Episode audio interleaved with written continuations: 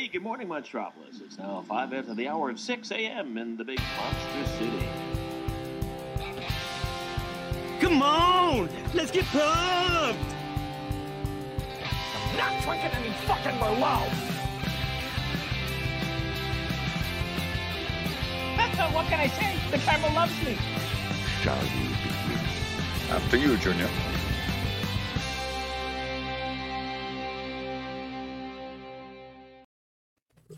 Hello, everyone. Welcome back to Multiplex Logged It. I'm your host, Caleb Boatman. Tim is gone this week. Don't be sad. He'll be next. He'll be back next week. I almost said he'll be next back week. Uh, I'm already off to a great start. Don't worry. Uh, you won't be stuck. You'll only be stuck with me alone for one week. Anyway, we are doing best remake. I should have remade that intro. Ha ha! Little funny joke. It wasn't funny. Anyway, we got a great panel for you. Uh, opening a bag of something, Mr. Payson Johnson. Payson, how are you feeling?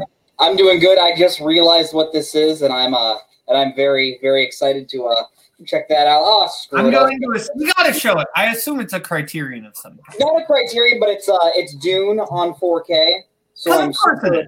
super Yeah. excited to it. Yeah, yeah, of course it is. But yeah, I'm I'm very excited to be on this show.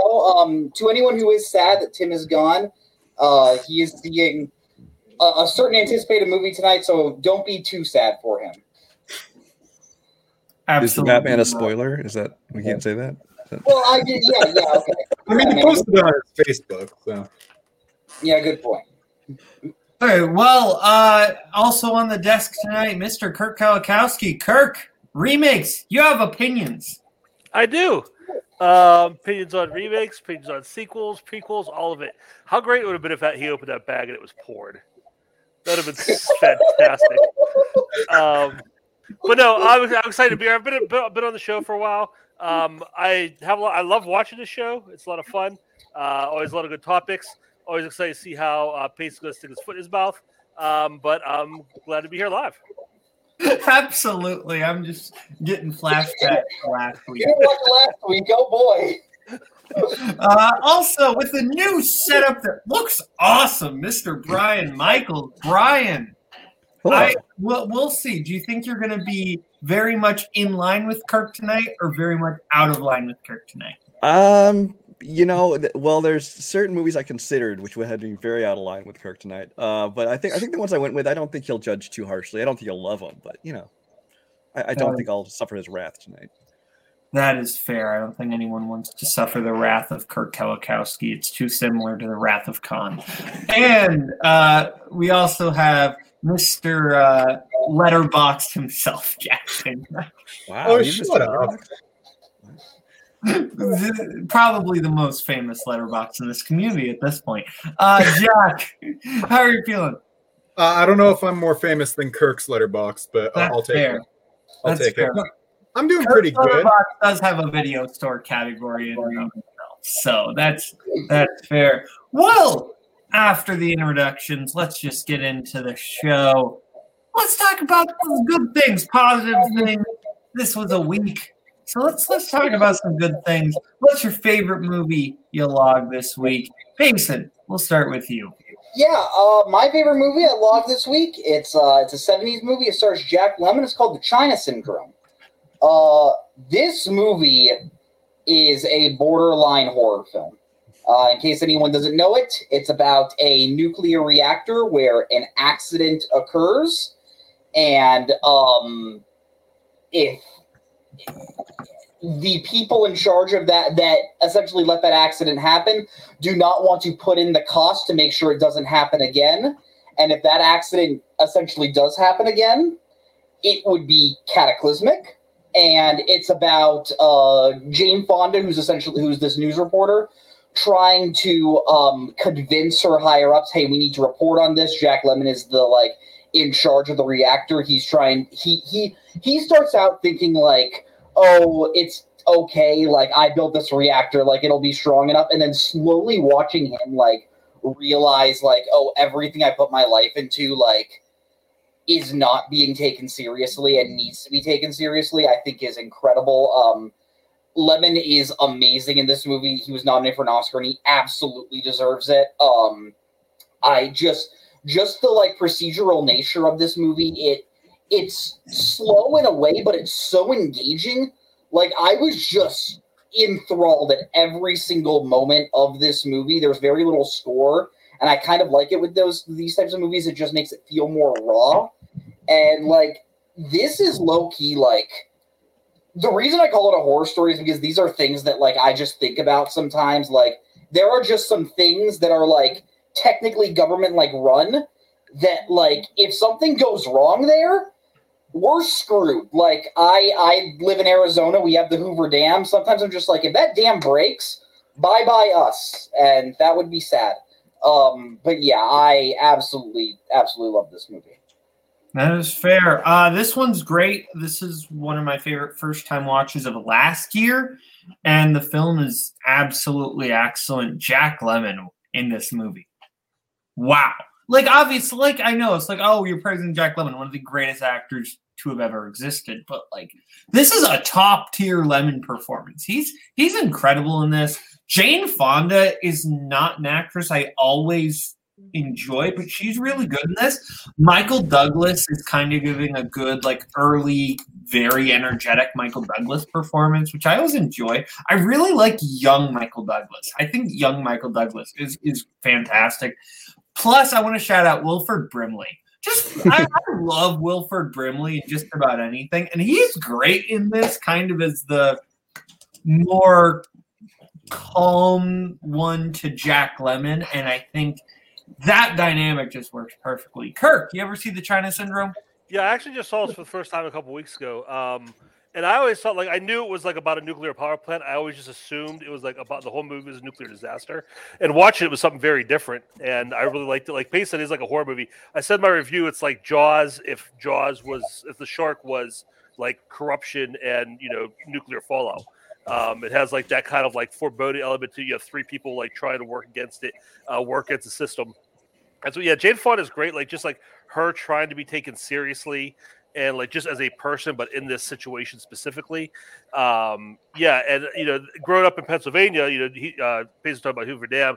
This is right around the the time of like the Three Mile Island accident, and I remember I wasn't you know around for that, but I remember like you know people talking about it when I was a kid. And uh, you know how much this relates to just the reality of you know what could happen. It's it's it is really terrifying. Um, but yeah, and Jack Lemmon can do no wrong. Absolutely. Uh, Brian, have you ever seen this? I have. It's it's been several years, so I honestly don't remember a whole lot of it. But I, I do remember uh, really liking all the performances in it, uh, especially Jack Lemmon, of course. Um, and like they what they were both already saying, it comes across really almost like a horror movie. Uh, what this reminded me a lot of is that if anybody watched the uh, the miniseries of Chernobyl that was on, um, it, it, had a lot of same kind of parallels to it. Now that one, obviously, the full the full accident happened, but as far as the early episodes of that, when they were like uh, you know discovering the, the problem and trying to fix it but then there's all these people uh, the bureaucracy trying to cover it up because they don't want to get in trouble or don't want the you know to to lose the public's trust or their their funding or whatever. And it's it got a whole lot of that stuff where there's like the bureaucracy versus the safety of the people involved and they're trying to cover all these things up and it's it really does come across like this constant sense of you know dread of what's coming to happen. So it was it was uh pretty entertaining from what i remember. Yeah. Jack you ever see this I have not, but I love Jaws. I like Michael Douglas, and I really love Jack Lemmon. So I'm going to see it eventually. That is fair. Okay. Well, Kirk, we'll move over to you. What's your favorite movie along this week? Favorite movie uh, I loved this week was not what I was expecting to love. I really enjoyed it. I was up late. I think it was Saturday, this past Saturday night. I finished the movie and I still I wasn't tired. I was like, let's just watch something fun. Uh, so I ended up watching Cop Shop and um, wasn't expecting much of it, but I really enjoyed it. Uh, I love like one location kind of like thriller movies, and um, this one just does it so great. It's just it's basically it's almost like an assault on uh, precinct 13 kind of feel to it. Uh, there's a um, guy gets a couple people get arrested. You find out there's more going on with them, and then people are coming in to get them, and there's a whole thing. The police have to try to defend them. Some of them are bad, and uh, it's a lot of fun. It's um, Gerard Butler being used exactly the way Gerard Butler should should be used. Um, you know, just like the, perfect kind of role for him. Um, the girl that plays the the one that plays the main uh, cop, I'm I'm looking her up here. I can't remember her name. Um, Alexis Louder. Um, this is the first I've, I've seen of her. Um, I see she's been in a couple of things lately. It's the first I saw her, and she's great. I think she's going to be a star. She's really good in this. And then um, Toby Huss, who's just this character actor who's been around forever. Um, I remember he was a he was Elaine's boyfriend on an episode of Seinfeld once, um, but he's done little bit points like TV stuff. He comes out of nowhere and plays like the psychopathic big bad in this, and um, he's fan- he's great. And uh, yeah, it's a fun little like violent shoot 'em up thriller, and I had a lot of fun with it. That's fair. I have not seen this, but I'll be honest, you're kind of selling me on it. Jason, you see Cop Shop, you see all the new releases. I assume you've seen this one. I did, and I honestly had quite a bit of fun. Like this, this movie isn't like breaking any new ground, but like if you just go in expecting like a fun action movie set in like a contained location, I think you're gonna have a good time. Uh, if I could give special mention to anyone in the cast, uh, Toby Huss plays this like deranged assassin, and he is hilarious in this movie. Like. I, I I had a lot of fun in this movie. There is a uh, there, there's a line in this movie where uh, he just insults the, the the Tom Cruise movie, The Last Samurai, which made me feel bad for Thomas Scully. But uh, yeah, I I enjoyed this movie. That Tom Cruise movie no one saw. Yep. That's fair. Making me think we should have put this on the poll for movie of the month. Uh, Brian, this seems up your alley. I, I love Joe Carnahan movies. I mean, like A Team, Smoking Aces, Boss Level. I loved a couple years back. Um, so I went into this one really expecting to love it, and I did enjoy this quite a bit, but not as much as his other films, because it definitely kind of has that sense of humor to it. It definitely has the the action to it. Um, Toby Huss, as they've already covered, is the MVP of this movie. He is uh, tremendous in this. Um, the only thing that kind of drags it down a little bit for me is especially in the towards the ending. There's just, just a few many few too many like twists and turns they try to have with it. I get a little you know overcomplicated, but yeah, if you're just looking for some fun action and stuff too, it's great. And yeah, the cast. I mean, like I said, Toby Huss, Frank Grillo. I always like. He doesn't get the star in a lot of things, so I love watching him be in stuff like this. And Gerard Butler is great too. Thank you for reminding me. I have a DVD copy of Smokin' Aces that you sent me that I still haven't watched yet. uh, Jack, you see Cop Shop? No, uh, not entirely, because it was at my theater for a couple weeks when it was uh, when it was in theaters, and uh, I I popped in while doing theater checks uh, a couple times and stayed to watch some of it, and it was a hell of a time uh, for the scenes I did end up seeing. Uh, Toby or is it Toby Huss? Mm-hmm. Mm-hmm. Not to not to repeat what everyone else has been saying, but he's fantastic and like he, he's just a lot of fun.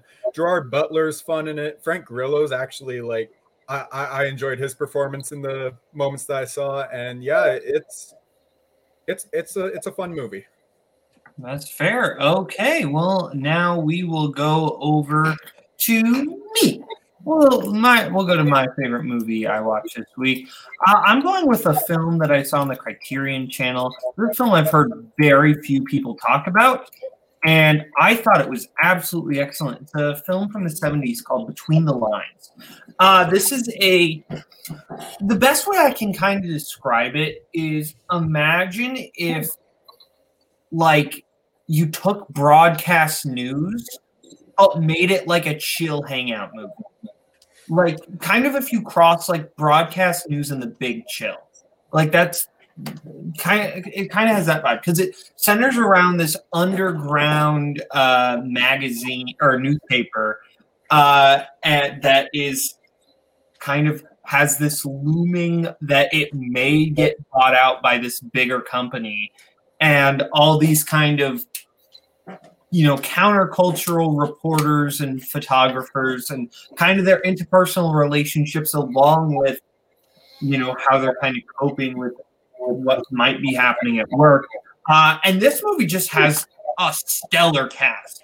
Uh, john Heard is the kind of the main lead of this movie and he's great. It's a young john Heard and this is the best work I've seen from him. He's fantastic in this. But you've also got uh, Jeff Goldblum, Bruno Kirby, uh, a few other uh, people, and oh, uh, Lindsay Crouse. Uh, just uh, a lot of character actors you'll recognize and go, oh. Uh, and yeah, I I thought this movie was excellent. I'm going to assume no one here has seen this. No.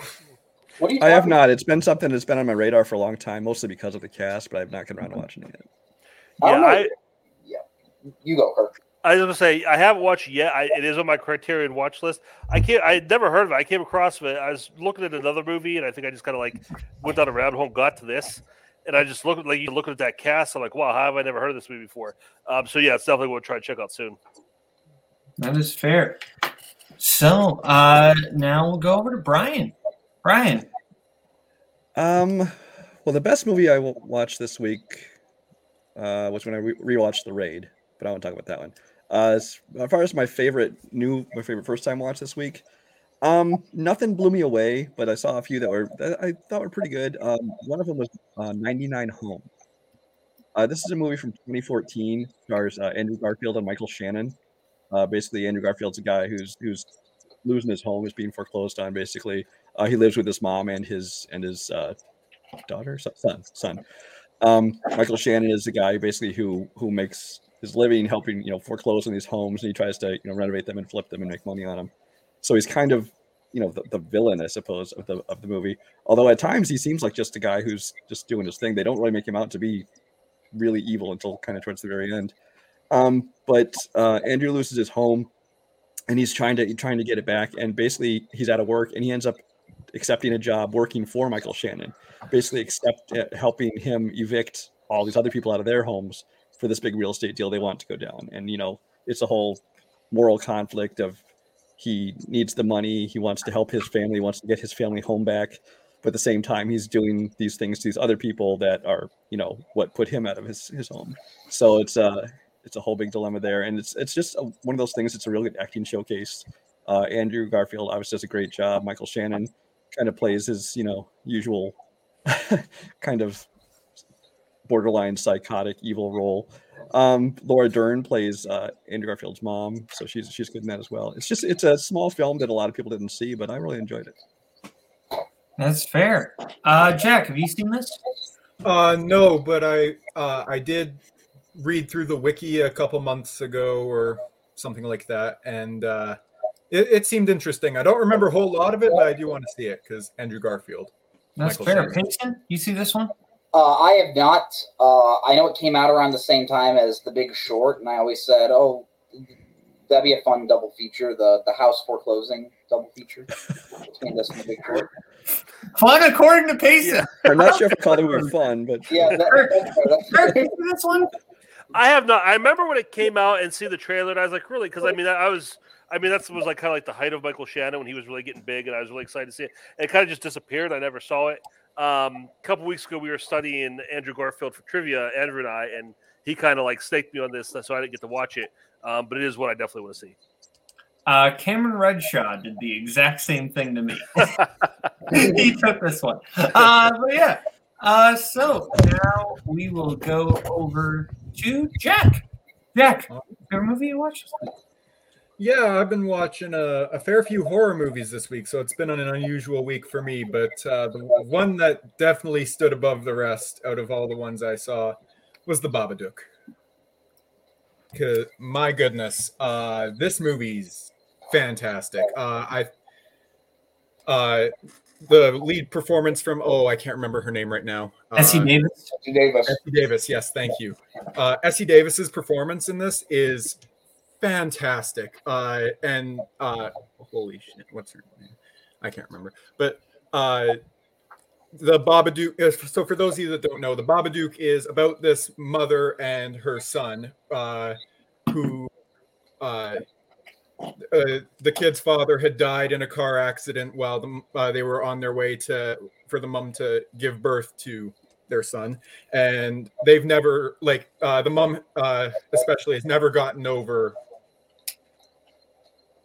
uh, has, has never gotten over that uh, uh, the, the trauma of that. And uh, a book appears in their house called mr babadook. And uh, and uh, after they read it for the first time uh, they're they start to uh, experience kind of these just really terrifying uh, appearances by this this shadowy figure and uh, the ending of this movie is phenomenal uh, like it's one of my favorite endings in a in a horror movie I've ever like possibly my favorite ending in a horror movie. Uh, where uh, I'm gonna spoil this. Uh, I'm gonna spoil this movie a little bit. So if you don't want to hear the end, mute, mute the mute the thing for a little bit.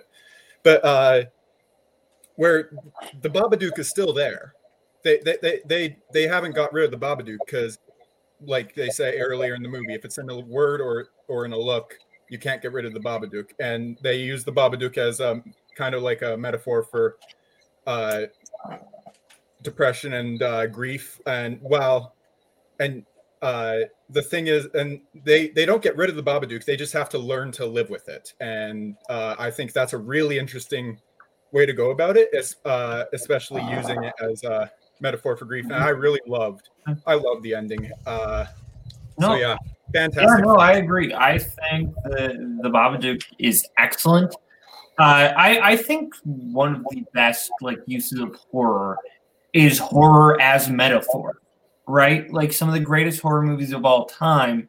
The scary thing is not really meant to represent the scary thing, but something else. And the Babadook is absolutely a representation of grief. And I think that yeah, no, this film is absolutely uh, excellent and terrifying in a way that you don't really see. It- It's very terrifying in a kind of unique way. I like it.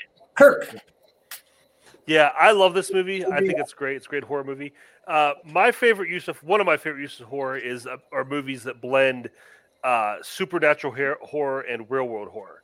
And when you watch this movie, uh, the main character, this poor woman's life, is basically a horror movie before anything supernatural happens. You know, she lost her husband. She's a single mom. Her son has all these uh, like severe behavioral issues that she's not able to like really handle or deal with, and she's just completely of her rope. And just if that was the whole movie, it would be a horror movie because you're just like watching this poor woman desperately try to struggle through that. Then you throw the monster on top of that, and um, it just makes it so much worse. Like I just, it's in a lot of ways, it's almost like a haunted house movie because all basically it's just taking place in their house, and the cinematography is great. The way it's shot, um, the use of the Babadook itself, the the, the character, the creature design, um, the way like it just it's there's not a lot of jump scares, but there's a lot of those just like it just comes and it, it's there long enough just for you to see it kind of like fades back, and it almost has like this nightmarish quality to it. Um, so yeah, this is a really really strong pro. I, I this is probably top five 21st century horror movies. okay, Payson, you see this? Uh, I have not, but I've heard great things. So Okay. That's fair, Brian. Uh, this is not my brand of horror. Uh, this is I mean, this is the kind of thing that like Scream would refer to as elevated horror in Scream 2022. Um, it this and the A24 kind of things, uh, and, and ones like this. I I get people love it. It's just not my style of horror. So. That's fair. Uh, yeah. Was that everyone on the Babadook? I think so. Yeah. So uh, now we will go to uh, Kirk. Or yeah, Kirk. Uh, what's your least favorite movie you watched this week? Uh, least favorite movie I watched this week is a movie I or allowed for this week is one I watched for the show because I was hoping I could use it for the topic because it is a remake, and it is um, 1990s Gloria. And um, this is a um, Sid, uh, Sidney Lumet remaking John Cass- uh, John Cassavetes movies. So one of my all-time top five favorite directors remaking one of my all-time top five favorite directors. This should be great. I should love it, um, but it didn't turn out that way. Uh, it's there. It, it kind of sucks everything great about that made that John Cassavetes made great, and Lumet really doesn't. You don't see like in a million years or 99 i'm sorry yeah. In a million years you would never uh you would never think just look at this that it was uh, it was a uh, Lumet movie. Um, i read his book a couple years ago and he said in it that he's done three movies just for the money.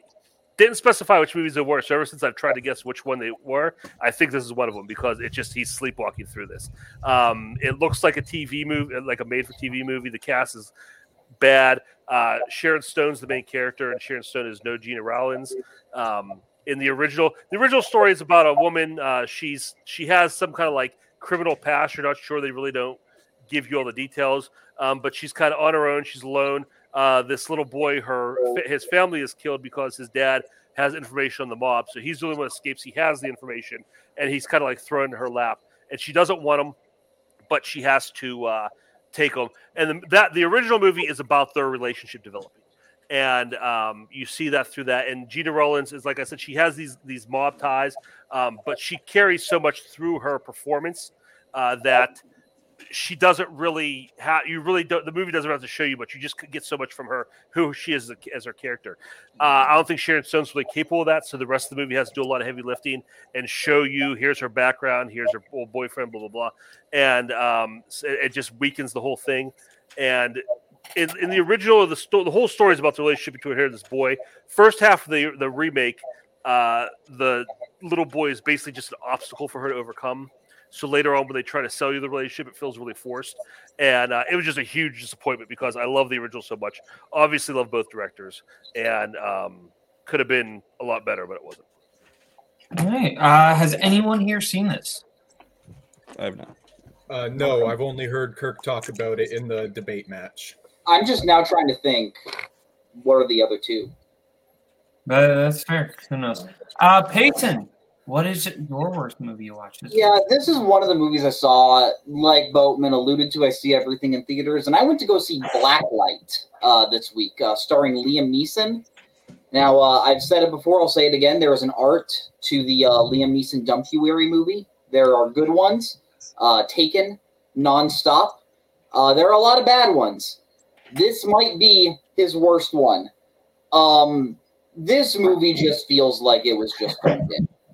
Like phoned into like an obsessive degree. Like it starts out with like an assassination, but it's the most comical assassination like you'll ever see. Like fuck it, I I don't care. I'm I'm, I'm gonna I'm gonna spoil the opening shot of this movie.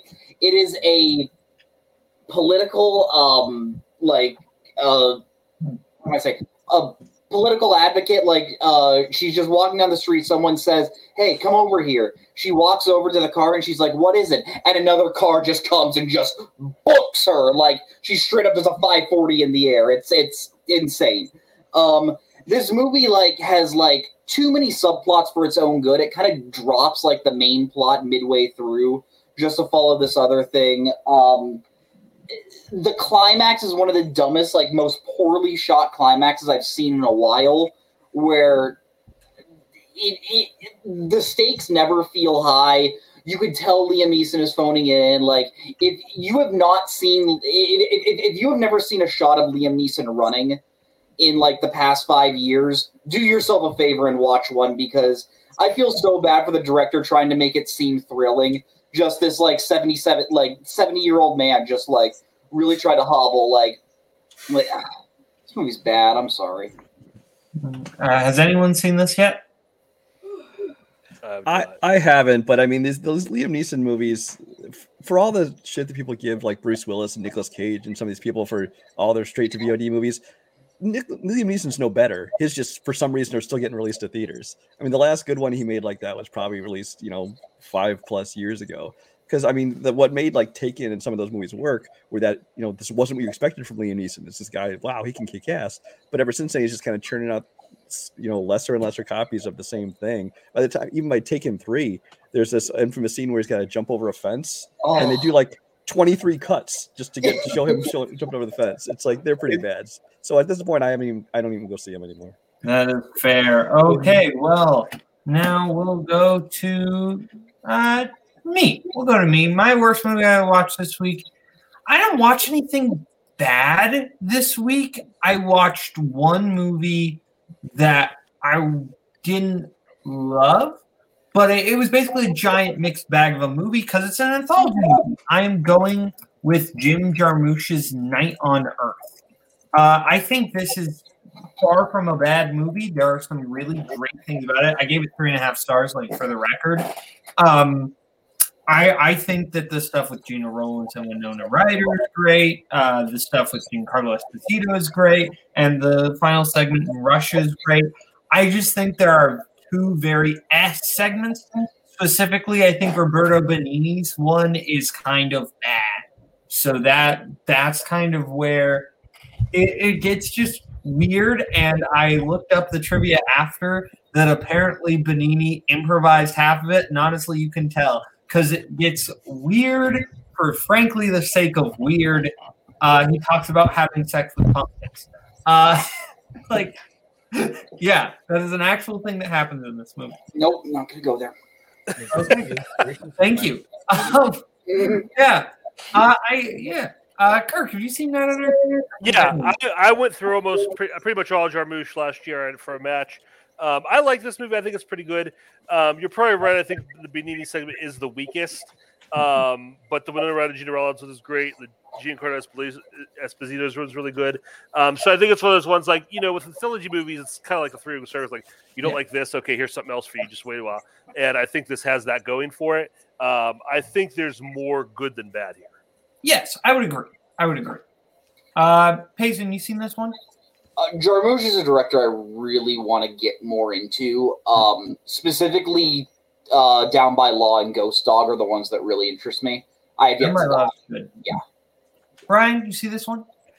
I did see this one back in like 91, 92, simply because I was like obsessed with Winona Ryder at the time and was watching everything she was in.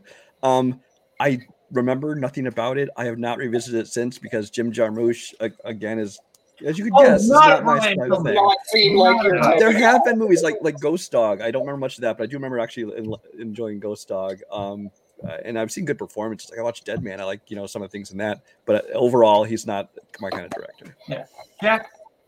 Uh, I haven't seen it, but I really want to watch Down by Law. That's right. Down by Law is real good. Okay. Uh, let's go to Jack. Jack, what's your least favorite movie you watched this week? Uh, like I said, lots of horror movies, and one of those horror movies was Titane.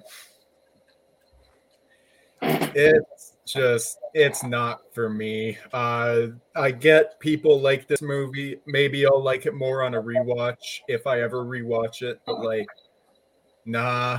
Uh, the performances were, were all pretty, yeah, exactly.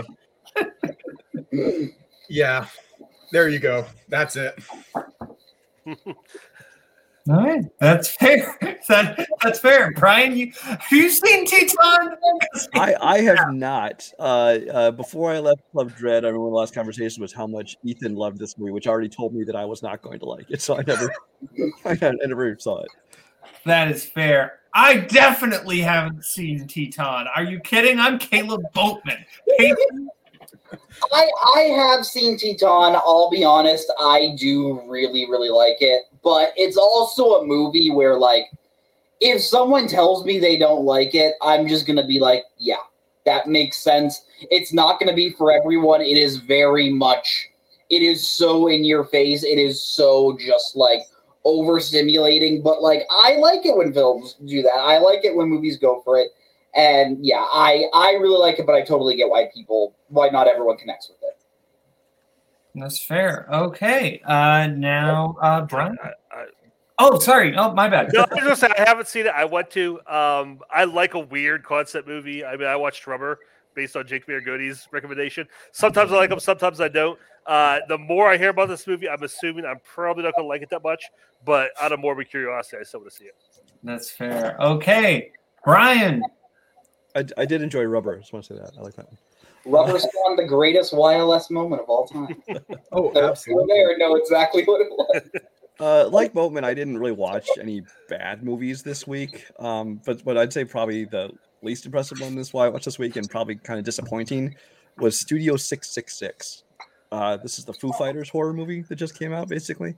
Um, this is a movie that I'm surprised got a theatrical release, and I and I think they are too. I saw an interview with Dave Grohl where he was talking about how uh, you know, he had this idea for this fun little thing they could do, and next thing you know, they were giving him money to make a movie, and then they said they're putting it in theaters. He's like, "Really? It's a movie movie?" He's like, "I didn't know we were doing this," and you can kind of tell because I think, like I said in my review, that if this would make a really good like long form music video, like a half hour, you know, thing, just especially for for fans of the band would probably just love it.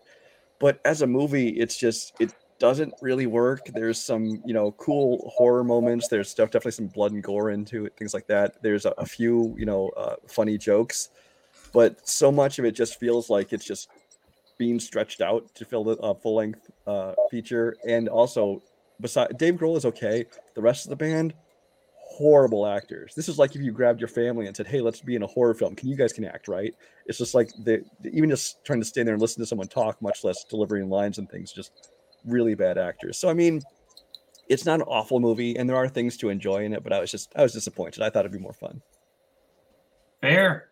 Uh, Jack, you see this? No, uh, but I do like "No Son of Mine" by the Foo Fighters. That's fair. Mason, you see Uh, it's it's it's caught my eye. I'll probably still go see it, but uh, it saddens me a little to hear it's not that great. Kirk? Haven't seen it. It doesn't look like it's something up my alley. It looks like one of those movies, just like, hey, you know, remember horror movies? Now we're doing the same thing, and wink, wink, nudge, nudge. Uh, and I heard too, like it's really for like Foo Fighters fans. It's like kind of like a lot. There's like a lot of like inside jokes. Like you have to be a Foo Fighters person to really fully get this movie. So, and that's not me. So, not that I don't like their music. I'm just not like a super fan. No, that's fair. You, you haven't been listening them ever long. ah, I'm not funny. Anyway, anyway uh, so I believe that takes us home for least favorite movie to watch this week. Getting to the meat and potatoes of the show. Remakes. We're talking about them. Movies that used to be other movies, and now they're a new kind of movie. Uh, let's start with. Well, we'll start with me. Why not? I'll I'll start. I'll get the ball rolling. Uh, this one is one I'll throw out there. Uh, I'm not. I promise, I'm not throwing it out there just because it'll make Kirk mad. It is legitimately my favorite remake, but you know, making Kirk mad is a bonus. Uh, the the remake, the superior version of Ocean's Eleven. Uh, yeah, no, I, I love this movie. I love this movie so much. I have sat through the original, and man, does this movie blow that one out of the water. I don't like the original. I think the original is kind of bad. I think this one is just so fun. I love the characters.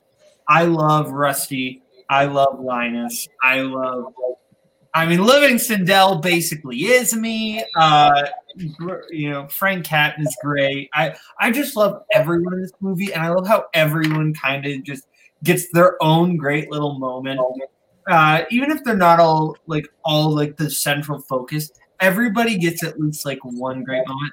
I love Elliot Gould breaking down the three most successful robberies in the history of Vegas. That is like one of my favorite little things. Uh, Elliot Gould's an actor. I'm finding I just love in like anything he does. Uh, I, I love Elliot Gould. Uh, but no, I, I think this movie is just so slick and so cool, and I, I, I love it. One of my favorite movies ever made. Uh, Payson. This is one of those movies that I think is like impossible not to love. Like it's just so so much fun. Like just the pacing, the the the acting, the the the script, just the whole idea of the heist of like we're we're, we're gonna rob these three casinos. Let's see how it goes. Um, Terry Benedict, like I I don't think Andy Garcia gets enough credit for being such like a scumbag in these movies. Like you you you want him to fail so bad and you want Danny Ocean to succeed so much. I just think that's great. Like you said, Bo, I think Elliot Gould might be the most like underrated part of this cast. Like I love the carry the character of Ruben. Like you said, Elliot Gould, pretty Elliot Gould for me. But uh yeah, I I also love uh Carl Reiner um as uh Ruben. I uh, adore that. The Never enjoyed the sensation of steel on my skin. so good. um, yeah, uh, Brad Pitt. He's he's so cool. One one of the coolest moments in cinema is when they're walking out with the money and just Rusty just so Oh, bad. Without Yeah. a doubt. Nobody eats in movies like Brad Pitt. Brad Pitt eating a bag of chips somehow just looks so cool. And like that's, that's the thing about this movie. Like I just think of this movie and it just exudes coolness. Like I just think of Danny just coming up that escalator and it's like this movie's so good. I have not seen the original. I bet it's just a bunch of like, oh, oh we're, we're the Rat Pack. What's up? Rah, rah, rah. But uh, yeah. I- Okay, thank you, Jason. Kirk, speaking of the Rat Pack, Um, yeah, th- this movie has grown on me a little bit more uh, on multiple rewatches, and now that I've seen all three, it's definitely the best of the trilogy. Um, but I still don't uh, connect to it as much as everybody else does. Um, I totally agree. Elliot Gould is great, and the more I watch him, the more I see him and stuff, the more I love him, and he's fantastic at this. Um, I do like the original better. Um, you know, because this one just like, hey, I'm Brad Pitt, I'm George Clooney. Look how cool we are. But um, I just think that uh, I still think Frank Sinatra and Dean Martin are cooler than George Clooney, they always will be. So, um, but if you guys like it, that's cool. They don't do anything in the movie. They're bored. It's One take, one take. Jack. Pick one movie. Pick, pick, pick it up for one movie. Only need one take. Okay. Uh, I do like this. I do like this movie. Uh, it's been a while since I've seen it, but uh, this I remember this movie being a hell of a lot of fun. I I remember really loving Brad Pitt in this movie and George Clooney. Uh, but if uh, if Brad Pitt eating a bag of chips uh, is like the coolest, uh, is like one of the coolest looking uh, things of someone eating something in a movie, John Noble eating tomatoes in Return of the King is the polar opposite of it. That's fair. I'm, I I will respect any take about uh, Return of the King. That's not positive uh, for those who looked on Twitter recently. um, Brian, Yeah, I, I'm a sucker for a good heist movie, and this is this is one of the best ones out there. I will admit, I also have never seen the original. I've considered it a few times, but never got around to it. Um, uh, Payson was right. This movie just exudes cool. That's one of the best things about it. Just that it's got that Soderbergh uh, feeling, like around that era, like with Out of Sight and Ocean's Eleven. That he just Soderbergh just had these movies that kind of exuded cool. Um, I love the uh, I love the cast they assembled, not just because they're all talented actors, but there's just such a variety of characters thrown into this mix together. Because you have like you know obviously like Clooney and Pitt and Damon. You have the elder statesman, the Golden and Carl Reiner, but then you have like the the younger idiots with like uh, Scott Caan and Casey Affleck, who are some of my favorite scenes of the movies. So I, it's just a great mix. It's just and it looked it's one of those movies you watch and you can just tell they had a lot of fun making, it, and I really enjoyed it. Absolutely. Okay, was that everyone on Ocean's Eleven? I think so. Okay, Payson, we'll throw it to you. Your first pick. You know what? We're gonna keep the streak going because you know what remake I'm picking? I'm picking The Departed. Uh, I love this movie. Um, it's not like top five Scorsese for me. Like I, I know a lot of people put it, but like in terms of remakes, like I absolutely adore this film. I have not seen Infernal Affairs. I hear it is great. I'm just talking about The Departed. Uh, to me, The Departed is like you give a crime procedural to one of the best directors ever, and you just say make the best movie you can, and he straight up does. Um, every single cast member is given their chance to shine in this movie, from the big people like Leo and Damon to like the small supporting uh, supporting roles like Ray Winstone. I adore Frenchie in this movie. Um, all the little scenes in it. Uh, the the the cranberry juice scene is like top 10 Scorsese scenes of all time. Um, everything that Mark Wahlberg says, uh, you you can put on a shirt. It's so good. Um, it's two and a half hours, and honestly, it flies by for me. Like it, I do not feel the runtime at all. And honestly, Scorsese is usually a director. I think is really good with that, with making just long runtimes flow by. Um, yeah, I really do just love the whole intersecting like the opposite sides of the the two contrasting stories between Colin and Billy, how they're spying on different people. Like I love this movie. Boston's always a fun place to set a movie, and yeah, it's it's excellent. Absolutely. I'll I'll jump in. I I love The Departed. Uh, I think this movie just has such like an amount of energy that I just love. This movie just feels like a firecracker sometimes, and I think it's great. Nicholson is like giving one of the great like madman gangster performances, and I I love him in this. I I think he's incredible. I think he's better than Wahlberg. Um, I I think that the the entire supporting cast is great. Obviously, DiCaprio and Damon are both great in that you know Damon's always they they kind of play on the fact that Damon is a has always kind of plays a good guy. So like having him play like the good guy who you can't quite trust is great, and DiCaprio being the heavy, being the the bad guy who you can't trust to not actually be good. I think it is just great, and the the the kind of overarching who's playing who is just fascinating.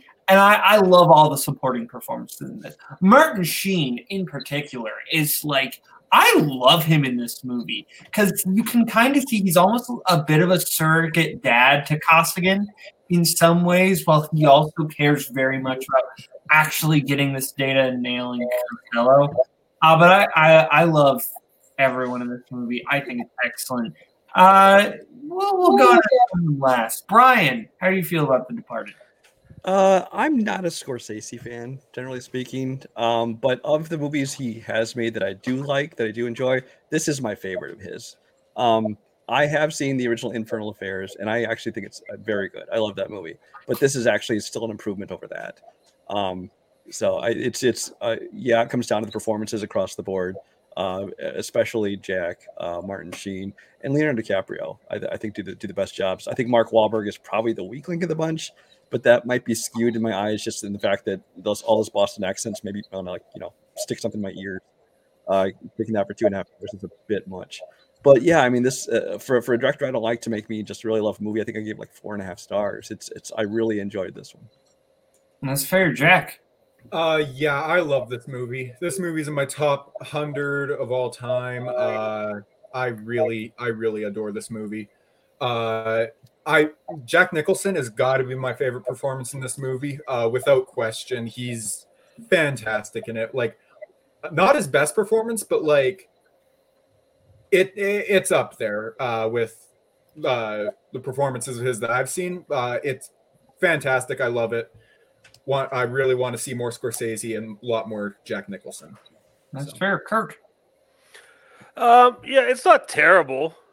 Um, I mean, I, it's we're you know it's appropriate we're talking about on a remake show because it feels like a remake. Um, it does it makes total sense that as someone who doesn't like Scorsese, Brian likes this because I'd be like, if you don't like Scorsese, watch this because it's nothing like his other movies.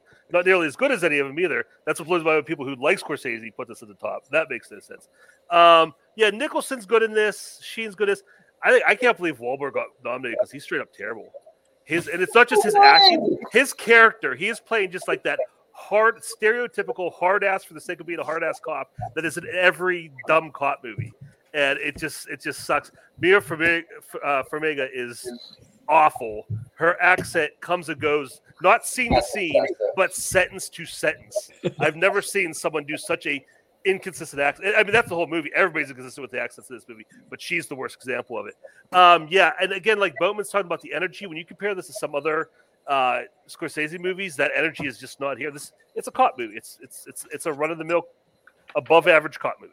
You don't think the energy is there? Mm-mm.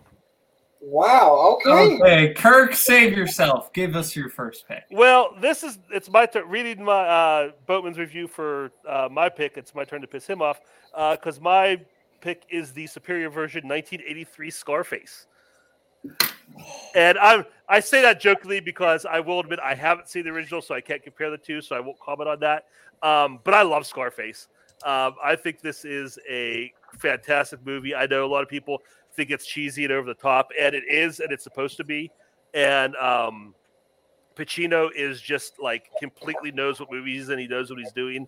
I know a lot of people complain about him doing the accent and everything, um, but if you like look into it, like he like was working with like Cuban Americans, including Steven Bauer co-star, um, to make sure he got that right. And he wanted to be authentic. He didn't want to just be a caricature. And um, he plays it so big and so boisterous that it does kind of feel like that sometimes. But I think that's beyond the vo- voice. I think that's the performance itself. Um, but that just it fits so well with this movie, just like that over the top, like sleazy lifestyle. Um, but I love the character too because like he's a he's this horrible irredeemable person. But there's still things about him you like. Like they set up the ending with with the kids. Um, you know, like when he just sit at the beach, his face like, "Hey, watch this guy. Watch you. He's good. He's gonna, you know, ask her, tell her to lick her lips or something like that." And uh, you know, just just those little moments he has, like the moments with him in uh Elvira in the car and him playing with the hat. Like he's a fun, likable guy, but he's also just like this sociopathic murderer. And um, he's so good at it, and it's long. Uh, but I think it's the whole thing is just overindulgent. I think that's the whole theme of the movie is just overindulgence, and, and that's that all plays into it. Um, and I understand it's not every, for everybody, it's not everybody, everybody's alley, um, but I have so much fun with the movie every time I watch it. Uh, I'll, I'll I'll jump in. I don't think this is bad. I don't think Scarface is a bad movie. I think it's a bloated movie. I think it is a movie that is so full that I think there is a lot of things that work, but it's a long, bloated movie. And I, I think for everything that works, there's another thing that doesn't work. It's a, it, it is a film of excess that doesn't feel like fun after a while. After a while, I just got tired. Um, I I think I will say it probably didn't help that I saw the original first, and the original is like 90 minutes compared to this one, which is over two hours, which is like two and a half hours. I think it's like pushing three actually. Um, so I that doesn't help. The I I enjoy the original. I think the original is a lot of fun. I don't, I but I only think it's like a half star difference. So like it's not like a giant like whoa. But I I do think the original's better. Uh, Payson, thoughts on Scarface? I've never actually seen Scarface. It's a huge blind spot, I'll admit it. So I don't have an opinion here. I know it's a little bit contentious. I wish I could weigh in, but I can't. That's fair. Uh, Brian. Yeah, I've I've not been secret about that. You know, mafia, mobster, gangster movies are not my kind of movie, which seems to be a theme tonight. Um, but Scarface may be one of the worst. Uh, it's and and I, I think it's because, like Kirk says, I mean, yes, he's completely over the top. It's on. It, he does come across as a caricature, and maybe that's not what's his intention. Maybe that's what he was playing for. I don't know. But for me, I just this movie did not work. As much as I like everyone in the cast, you know, I like uh, uh, Al Pacino and Mary Elizabeth Mastrantonio and Michelle Pfeiffer and Robert Loggia and all these people, but just this movie did not work for me. All right, uh, Jack. I've seen Scarface, and I really, I really liked it. I, I thought it was great. I thought Pacino was fantastic. I get people's issues with the movie, uh, but like the yeah, I, I, I had a really good time with it. Uh, yeah, Pacino's great. Haven't seen the original, but I want to. That's fair. Uh, Payson, you already talked about it. Everybody's talked about it. Okay, now we will go to Brian. Brian, what's your first pick for remake? Oh, I had a lot I considered for this, and I'm still not sure. Uh, I, I, I decided to go with some movies I maybe haven't talked about so much because I've been on a lot of shows and top 100 lists and things like that. Almost considered talking about Oscar just because I know how much Payson loves it. Decided not to go with that one because that is a remake of a French film. I enjoyed it. Yeah, I, I know that would have been a fun discussion, but I decided as I've talked about that one enough. Uh, Thomas Crown Affair. People know that I love John McTiernan movies, and that one especially. I've talked about that several times before. Um, one I haven't talked about as much is uh, 1989 film Steven Spielberg's Always. Uh, so Always is a remake of a 1940s film uh, directed by Victor Fleming called A Guy Named Joe, which stars Spencer Tracy. Uh, which I have I've I've seen that one since. I had not seen it before Always, but I've seen it since, and that's actually a very good movie. Um, but Always is one of those movies. It's not it's not top tier Spielberg. Even I don't consider it top tier Spielberg as much as I enjoy the movie because it's not like you know this amazing dramatic thing like Schindler's List or something, and it's not you know a big blockbuster like Indiana Jones or things like that. But this is just kind of a small scale, like sweet love story kind of movie. I mean, there's a supernatural element to it, but it's it's basically a love story. Um, Richard Dreyfuss Richard plays. Uh, Someone's echoing. sorry. Richard Dreyfuss plays a, a pilot who uh, basically he, he helps put out uh, forest fires, um, and and him and John Goodman are kind of best friends, and his girlfriend, fiance, whatever, is Holly Hunter. And this is Holly Hunter coming fresh off of like broadcast news, so she's like at the height of her career. Uh, you know, Richard Dreyfuss has already had a great success. John Goodman is still kind of up and coming, but he's had just been like Raising Arizona and some other things. So they assembled this great cast together. Um, uh, Richard Dreyfuss' character dies, but his, basically his ghost sticks around. It's kind of like it, it's it's similar kind of to Ghost in some ways, but this is more of a lighthearted. It's pure romance. It's pure comedy. There's no villains unless you count the fire that's burning down forests, things like that. Uh, there's a love story where there's a new guy uh, shows up to become a pilot. His name is uh, played by Brad Johnson, who uh, Richard Dreyfuss finds that he can kind of influence him and, and he's falling in love with Holly Hunter and he kind of doesn't want to see her fall in love with someone new, but at the same time he has to let go. And it's a whole big complicated plot. But uh, basically what it comes down to is the performances. Uh, it's just a sweet movie. It's got great relationships between the main characters. And for Steven Spielberg, it's kind of something different. He doesn't do a lot of just like love stories. And so that's why I like I enjoyed this movie. That's fair. Uh, Jack, on always. Uh, this is one of the Spielberg movies I haven't seen. It's in my watch list. I want to see it eventually, but I just haven't. That's fair.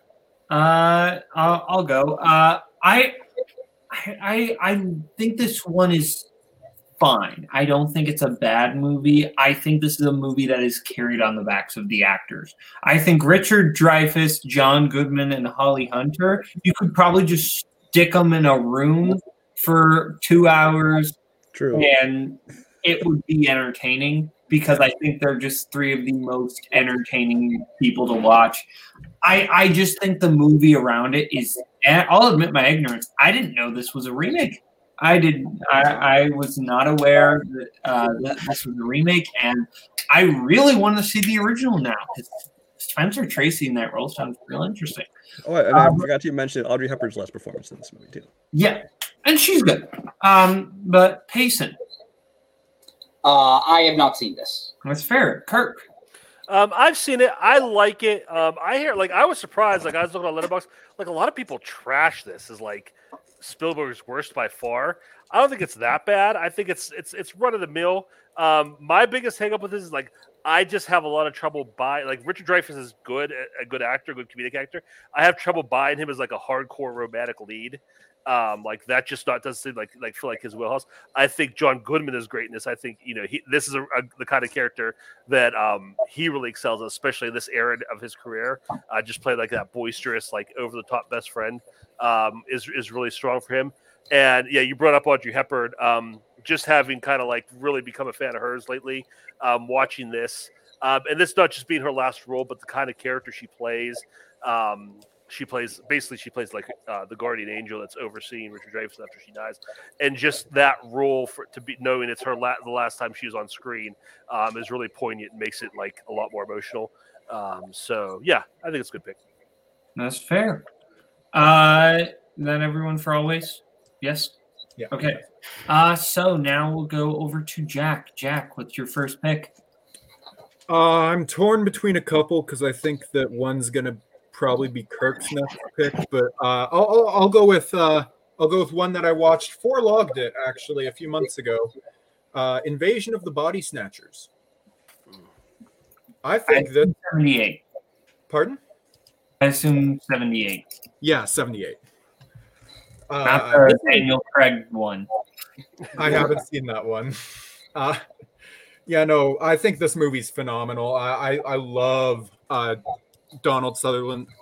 Donald Sutherland, yeah, Donald Yeah. Sutherland in the lead role. I think he's a fantastic actor in this movie. I, uh, I Leonard Nimoy shows up in this movie. I had no idea that he was uh, even a part of it until I saw it. But no, it's uh, it's fantastic. It's it's a perfect uh, psychological horror uh, film. Uh, I and it uh, it's got one of my one of my favorite endings. Uh, ooh, which one do I like more? I think I like I think I like uh, the ending of the Babadook a little more, but this is up there with it for uh, horror movie endings. So yeah, very good movie. Yeah, uh, I also watched it for the first time for logged it, and no, this is excellent because it, it's a horror movie that almost doesn't feel like a horror movie as much as it feels like a conspiracy thriller. Like this is a movie where the '70s is just absolutely the perfect time to remake this movie, right? Because like the '50s version, I haven't seen the '50s version, but from everything I've heard about the '50s version from what I understand, it's kind of this thinly veiled allegory for like communism. And you know, uh, okay. Uh, but this one is like just it, it has that 70s like paranoia thriller feel of like something like the conversation or parallax view, but it's a sci-fi horror movie. And the cast is like really good. Like everyone in this movie is great. Leonard Nimoy is fantastic in this movie. He's really good. Jeff Goldblum. I mean, Jeff Goldblum. Come on. Everyone's great. Everyone's great here. How Uh, I forget about Gold? Uh, We to talked echo, about this movie unlogged it before, but go ahead. yeah, to echo the sentiment again, I talked about it on Logged It. I think it's really good. I think the 70s might be my favorite decade for horror. I love the desolate feeling of it. I think what you said about it sort of being like a conspiracy th- theorist movie is really, really interesting. It kind of feels, in a way, like they live without the action. But yeah, I really, really enjoy this movie. Okay. Uh, Kirk. Um, yeah, I've seen. I watched this when I was a kid. I remember being on TV when I was a little kid, and the dog with the human head, the human face, scarred me so bad that it took like as an adult, it took me a long time to get back to the movie because I did not want to see that. Um, but yeah, I like this. I like the original. The original's fun. It's like a fun, you know, it's more it leans more sci-fi, like one of those 50s sci-fi movies. Kevin McCarthy's really good in it.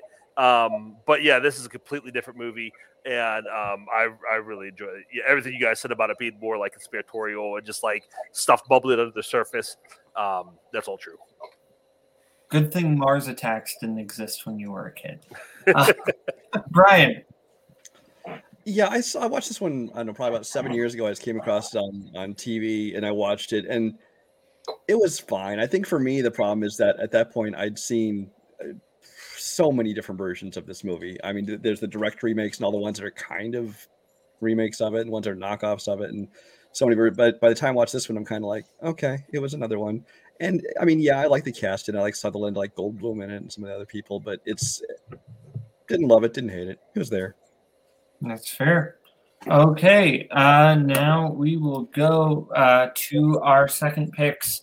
Uh, I'm going to go with a, another movie that not everyone knows. It's a remake. It's a remake of a French film, I believe. Uh, and I'm going with Billy Wilder's classic, Some Like It Hot. Uh, Some Like It Hot is one of the greatest comedies ever made. Like, this movie is just brilliant. Uh, Jack Lemmon and Tony Cur- Tony Curtis are just like a top tier comedic duo in movies. They they knock it out of the park in this movie. They know how to work each other and how to like push each other's buttons in exactly the right way, but they still feel like friends, and it's just so great. And I'm not going to pretend like she was one of the greatest actresses of all time, but Marilyn Monroe has like an air of vulnerability in this movie that is so perfect for Sugar Kane. Like that, she is exactly the perfect person. This is just, I think, the perfect person in the perfect role for them. She, she just is absolutely made for this movie. Uh, I love Joey Brown as Osgood Fielding. Just like the perfect, just kind of like optimist. And I mean, the final scene with him and Jack Lemmon is just legitimately one of the funniest interactions you'll ever see in a movie. Uh, I, I I love uh, when Tony Tony Curtis I think is the best performance in this movie by far because he's doing so many different things. One, I think you know his normal self. He's doing like kind of the normal douchey thing, and I think it works.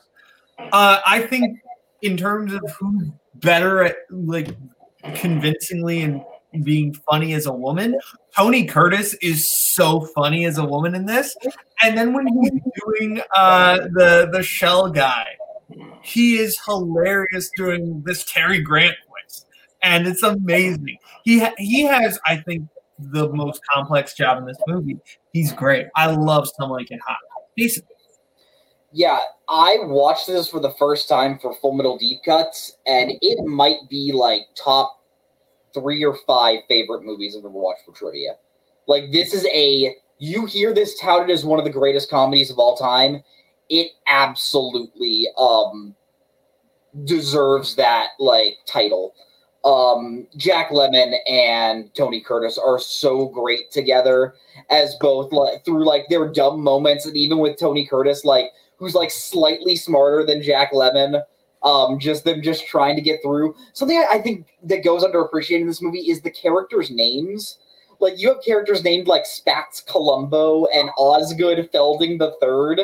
Like these are some of the most creative and like memorable character names I can think of, and just ju- just that first scene when they first see Spats Columbo killing people, and it's like, oh, we we gotta go get him, and just uh, the the the the final scene in the boat, just well, nobody's perfect. Yeah, like Jake said, one of the greatest like final lines in a movie ever, and just I'm not sure where it ranks among my like favorite Billy Wilder movies. I think it's got to be up there, and this movie just absolutely holds up.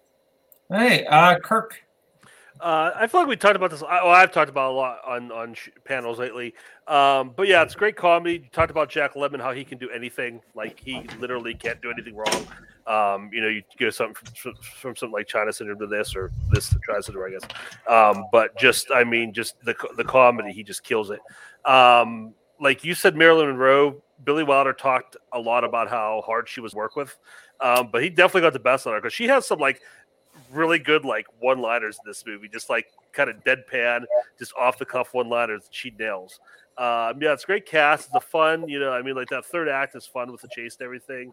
Um, I've Wilder for me personally, I I lead more towards his more dramatic uh, movies than his comedies. Um, but as far as comedy, his comedies go, it's definitely top tier. Hey, uh, Brian.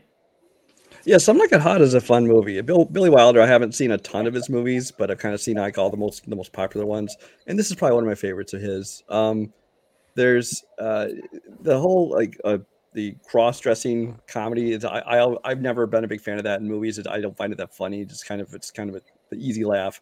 Um, but here, I mean, it, it works. I will say those are uh, that those aspects of it are kind of my least favorite of the movie, but but there's enough of it, and and the way the way they play it off because like I like kind of like that that farcical kind of you know mistaken identity kind of thing as as in things like Oscar. Um, so I mean, I so that that that kind of comedy I, I I do like when when kind of the hijinks take place then. Um, so while it's not like my favorite comedy of all time or anything like that, I really enjoy this one. That's fair, Jack.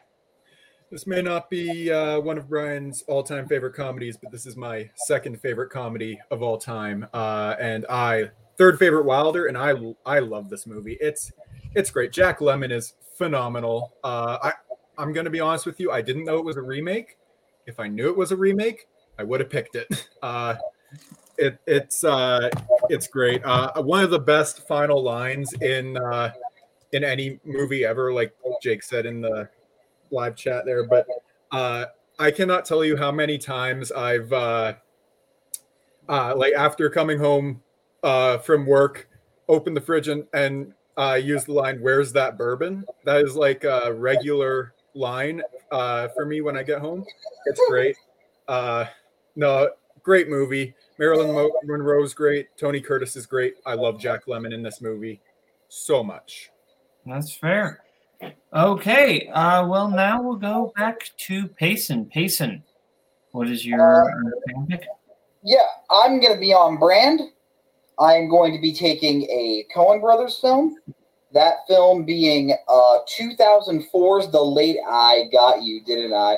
No, I'm. Uh, I am of course taking the correct pick, as you should say. Yeah, thank you. True Grit. Um, I've actually seen the original True Grit. Not that good.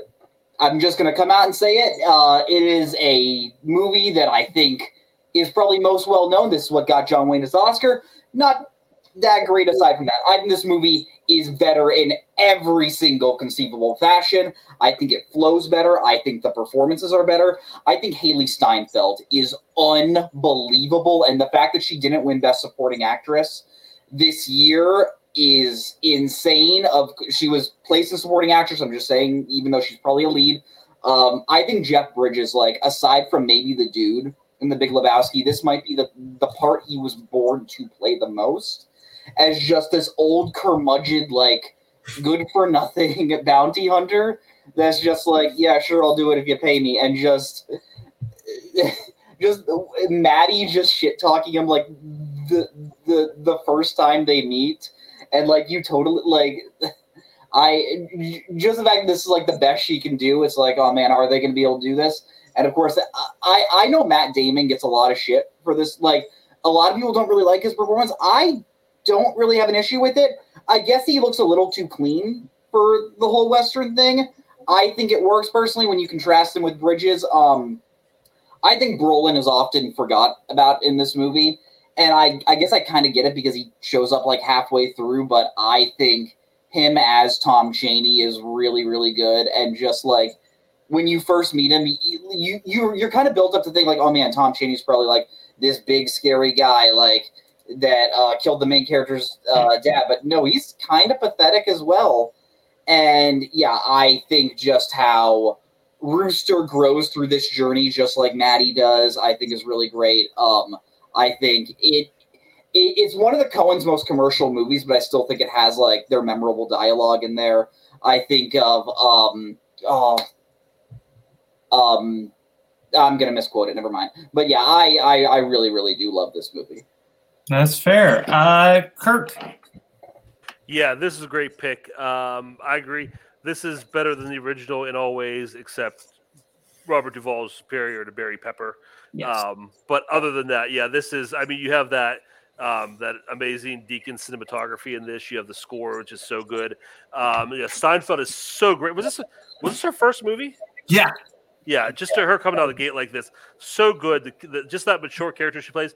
The fact that her relationship with Rooster and her having kind of be the adult in a lot of in a lot of situations, um, and like kind of guide him is so good.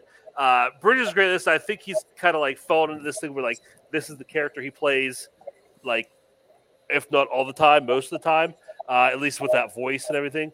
Um, but it's just really feels sincere and right in this movie. Um, so yeah, I I was really taken aback with this. I watched this, wasn't expecting much from it, and um, this is probably this is my top. If it's not my favorite Coens, it's top two. That's fair. Uh, I just to kind of piggyback on what you said about the, the kind of voice and everything. Cody has pointed out that a lot of times, once actors win an Oscar, they kind of, for a certain part, they kind of just play that part for the rest of their career. I feel like Crazy Heart Bridges has kind of just been doing variations of that for like the rest of his career since then. Um, I, I I love True Grit. Uh, this is a great pick. I hope Payson would make it so I can give a little bit of a thing. Uh, yeah, no, True True Grit's fantastic. Uh, the ending, like I think the main is so good. the ending of the original is not a bad ending, I guess. But when you've seen the remake, it feels like one. Actually, no, I will say the ending of the original is bad because I think it completely like it condones everything that happens, whereas the remake is it's a very complicated ending because revenge is a complicated thing, whereas the original is a very simplified, happy ending. Uh, I I think that everything you said about cast, I I'll pick on Matt Damon a little bit. I think he is completely out of place in this movie, and that's the point. It is a performance that is meant to feel like LaBoeuf is in over his head. He's the type of guy who isn't supposed to feel like a real cowboy. And I think that works. I love this movie. Also, just looks gorgeous. Like, obviously, it's Deakins, but just looks gorgeous. Brian. Sorry, muted. Um, I only saw this movie once, like back when it first came out. Uh, I, I do remember enjoying it quite a bit. I mostly, I don't really have a whole lot new to to, uh, to add to the conversation because you guys kind of covered everything. Jeff Bridges, one of my favorite actors. Hailee Steinfeld killed it on her first uh, thing out. Um, Coen brothers, I tend to gravitate towards their comedies. I don't get into their dramas so much, but this one was very good. That's fair. Uh, Jack. Uh, I haven't seen as many Coen Brothers movies as I would like, but this is currently my second favorite of their movies. Uh, it's fantastic. Uh, I think Jeff Bridges is phenomenal in this in this film. I think Hailee Steinfeld should have won supporting actress since she was in that category, even though she should have been in lead. But uh, she gives a fantastic uh, debut performance. Uh, that, that's her first film, and so yeah, no, great movie. Uh, it was on my list of movies I could bring up. So yeah, good pick. That's fair. Uh, is that everyone for True Grit? I think so. So we will move on now to Kirk. Your next pick. Okay, um, Jack, I'm going to let you take the one that you thought I was going to pick because there's another movie I want to talk about. Um, I'm going with a movie that definitely, I think we can all agree, if you've seen them both, improves on the original. I'm going to go with 1988's The Blob. Um, the original Blob is boring and weird. Um, it's basically just driving fodder. Um, you you barely see the blob, and when you do, it's more adorable than scary. Um, it's just like very obviously like you know, little things of jelly slide across the room. Um, Steve McQueen's in it. He's playing a teenager. He looks like he's 40. Uh, for some reason, he's wearing his wedding ring through the whole movie, um, which is really distracting. Um, and uh, it's it's yeah, it has, it has this really weird poppy theme song that you would expect for a movie like this. Uh, the Blob just the 88 just improves on it so much. It takes the horror up to 11. Um, a lot of great practical effects with uh, Blob. A lot of really gory kills, and uh, the cast is solid. It's um, Kevin Dillon and Shawnee Smith, who aren't great thespians, uh, but they're perfect for movies like this. Um, you know, Brian used the term elevated horror. This does definitely this definitely is elevated horror, um, but it basically takes like that drive-in movie concept and says, "Hey, let's make a real movie out of that." Um, the, the the story has a little more depth to it. Um, it has a little bit of a twist at the end. It makes it a little more poignant. Um, and just the way things are set up, like the town, it's just like one of those really cool, like town versus the horror type of movies, um, which I like. And the town is kind of a character, and it's a really cool opening shot where the town it starts and the town is just uh, just completely desolate. There's nothing there, and you're like, it's really ominous and scary. It's like has like this autumn like uh, like suburban vibe to it. You're going through the town. Uh, it feels almost like Halloween, and then you pan over and everybody's at the football game and it just like the whole town like it, sh- it tells you so much about the town just that those few minutes um, but yeah i really enjoyed this I, I think i watched this I did. No, I, I did watch it for uh, your YLS, but I watched it before that just because I wanted to see it. I was because I'd watched the original, um, and I was really surprised how how much better this was. And this is this really good horror movie. That is fair. Uh, let's go to uh, Jack, you seen this? Uh, no, but I've heard nothing but good things about it. Brian? I have. I mean, it, of all the horror films come out, this one, it's a surprise this one gets as much uh, credit as it does.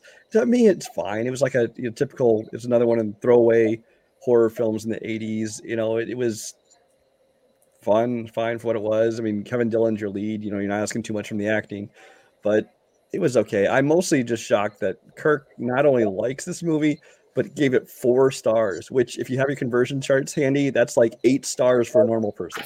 so, yeah. I, I'm just shocked that of all the movies that we've talked about tonight, that's the four star movie for Kirk.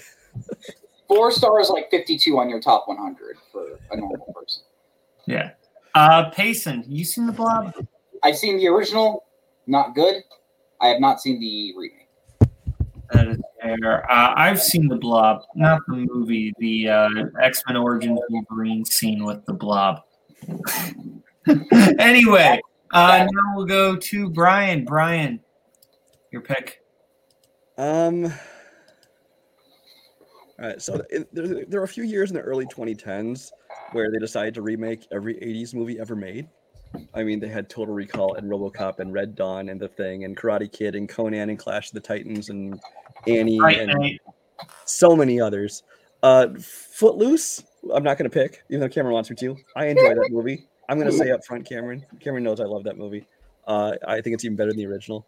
Uh, as much as I want to talk about that one, though, I am going to talk about Fright Night. I'm sorry, I didn't mean to spoil it. No, it's fine.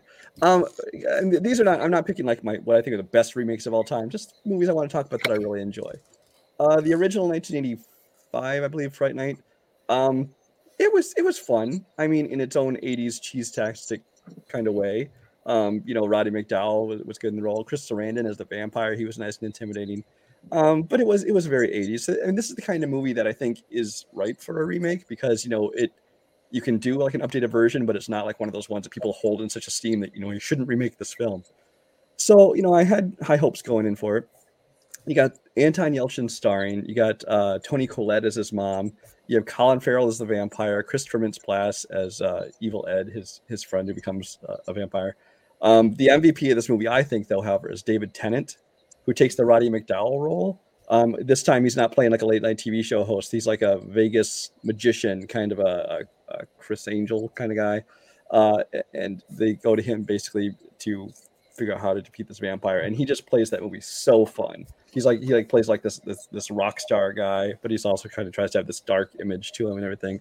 Um, so he's a ton of fun in this movie. Um, I think that the the actual horror of it, I think, is done very very well. That whether it be the the special effects and the gore and the blood and thing, or even just the kind of the, the sense of horror and dread they have going for it. I think Anton Yelchin, who who didn't play lead in a lot of big budget films, he was mostly supporting films or like leads in independent films. I think he did a great job here.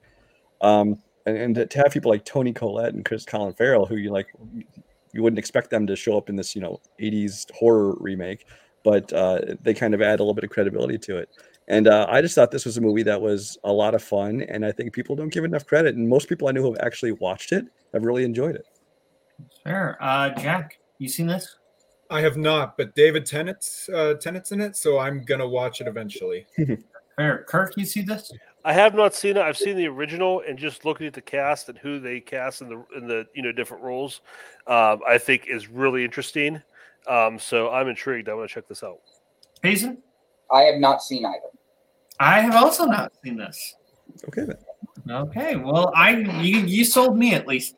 Jack, take us home. What's your final pick for remakes? Uh, uh, Kirk had a four star movie for his, but I found one that's four and a half, and it's The Thing. Hey, Yeah, it's uh, this movie's fantastic. Like uh, I had always heard, this is one of the greatest uh, horror movies ever, and I, I always was like, like, yeah, yeah, like it, it looks good. Holy shit! This is one of the my favorite movies I watched last year for the first time.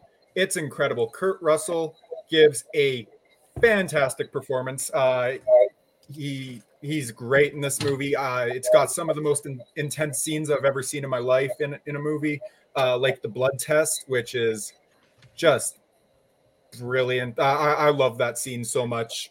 Uh, but yeah, no. Uh, honestly, it makes me want to watch a lot more John Carpenter. Uh, so yeah, uh, I'm I love this movie, and I, I'm probably going to rewatch it fairly soon.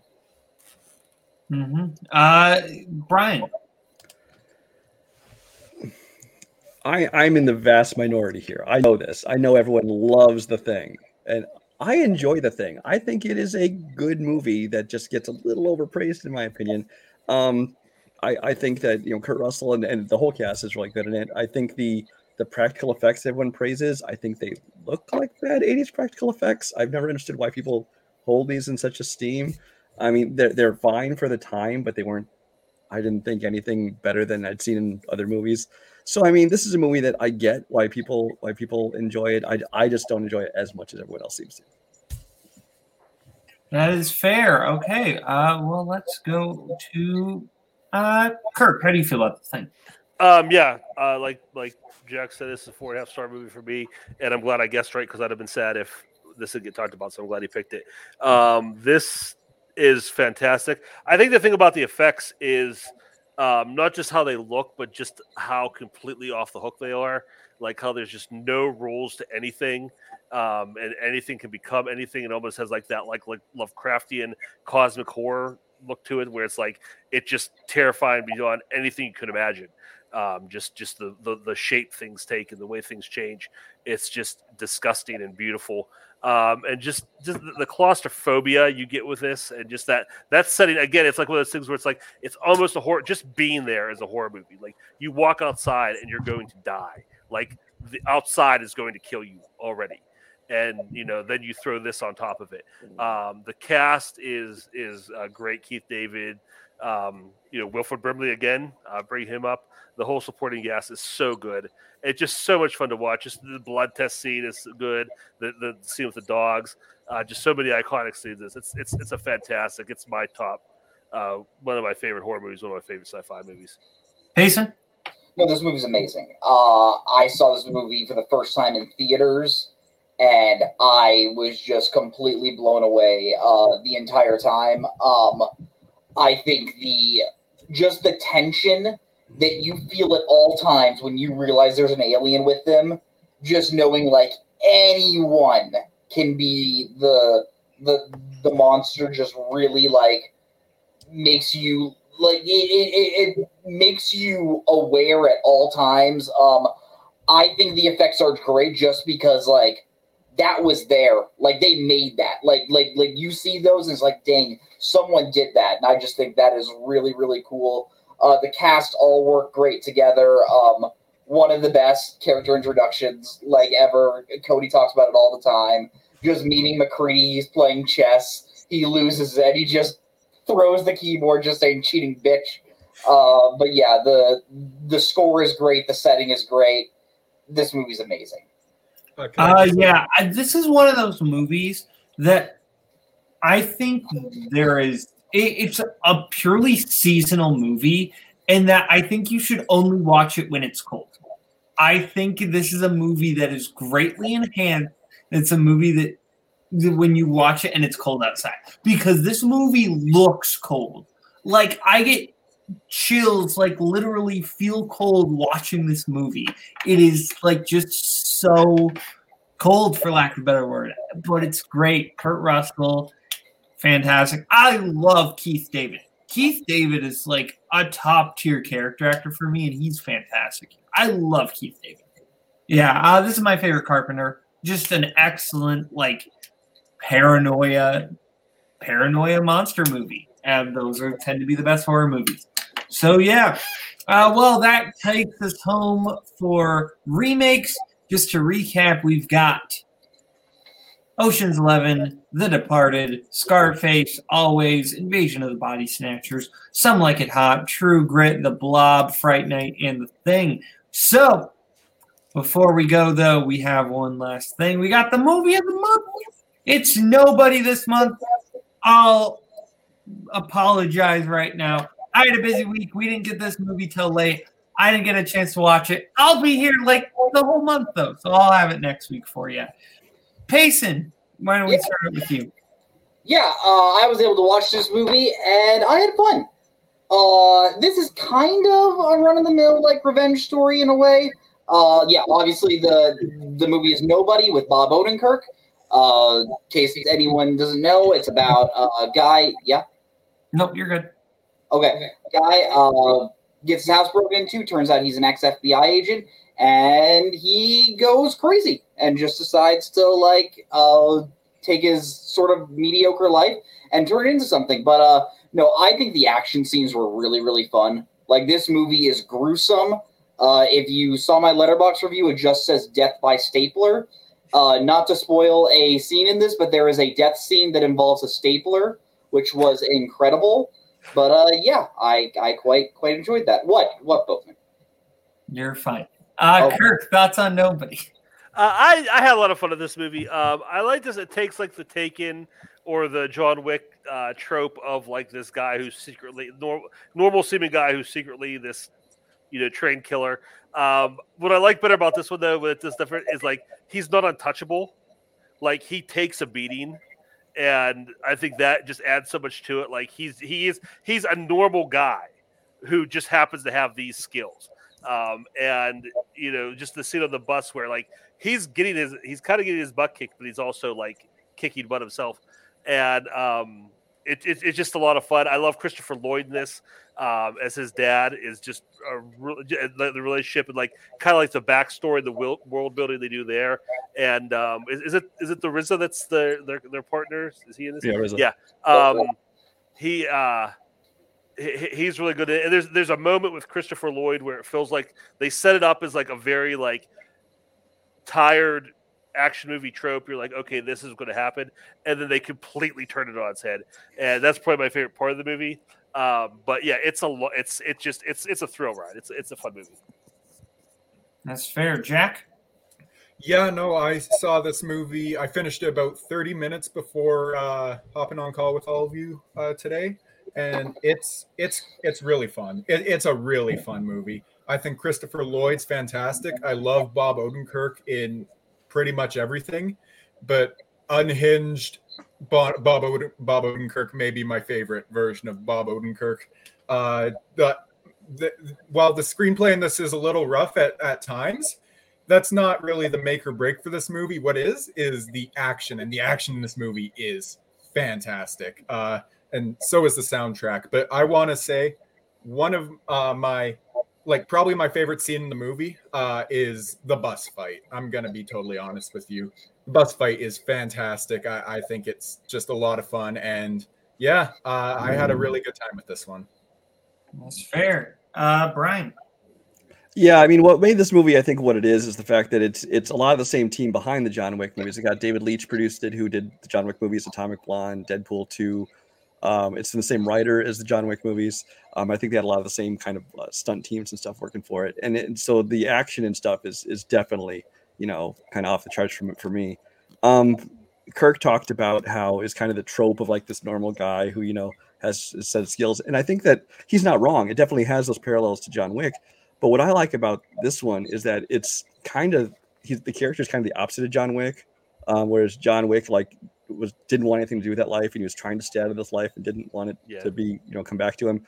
Bob Odenkirk's character in this, he, he's itching for it to come back to his door. I mean, there's that scene uh, in, in the bus scene they're talking about where uh, he says, you know, you know, when God closes a window, he opens the door. He's like, please God, open that door because he wants those punks to come in the bus because he wants an excuse to kick somebody's ass. And uh, he, he talks about it's a long dormant part of him that's been asleep that you know wants so badly to see it play out and just things like that where you can tell that he just wants to break loose. Um, Bob Odenkirk, uh, especially playing against type. I mean, obviously nobody would expect him to be in this big action movie. He's a comedy guy. Maybe once in a while he shows up in a dramatic role, but to see him get to come here and kick ass, that's ton of fun. Uh, Christopher Lloyd, obviously, it's great to see him in a movie. RZA, I think, is a horrible actor, but he was fine. Um, and I- and the soundtrack to this, I really enjoyed the soundtrack. There's a couple points where it seems like it's trying a little too hard on the needle drops, but uh, but it's got a fun soundtrack to it. But I, I really enjoyed this movie a lot. I will say my complaint about the soundtrack is they tease just a gigolo in the in the uh, trailer. They never put it in the movie. So angry when the credits were.